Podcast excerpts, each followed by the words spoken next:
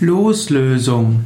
Loslösung bedeutet, dass man etwas loslassen kann, dass man eine Verhaftung loslässt oder dass man in seiner Entwicklung etwas Altes loslöst.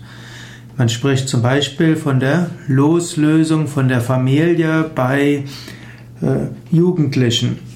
Eine Aufgabe des Erwachsenwerdens ist die Loslösung von der Familie, die Loslösung von den Eltern.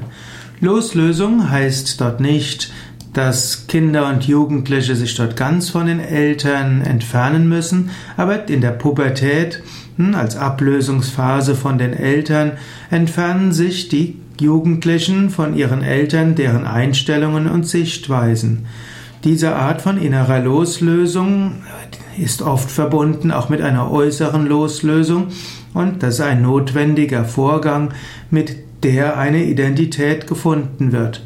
Heutzutage wissen die Eltern, dass diese Trotzphase in der Pubertät eine wichtige Phase ist und dass die Loslösungsphase der Jugendlichen wichtig ist. Die Loslösungsphase muss sich dabei nicht in Streit und Gebrüll und Wut ausdrücken, aber so kann es sein.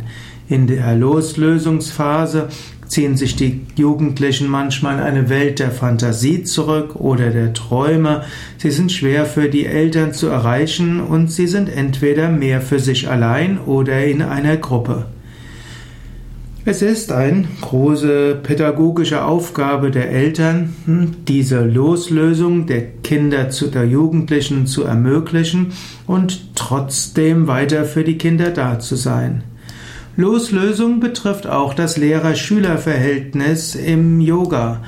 Wenn ein spiritueller Aspirant eine gewisse Entwicklung gemacht hat, wird er sich loslösen von seinem Yogalehrer, seiner Yogalehrerin und selbstständig voranschreiten. Das ist dann auch eine Aufgabe des Yogalehrers, der Yogalehrerin, diese Loslösung zu ermöglichen.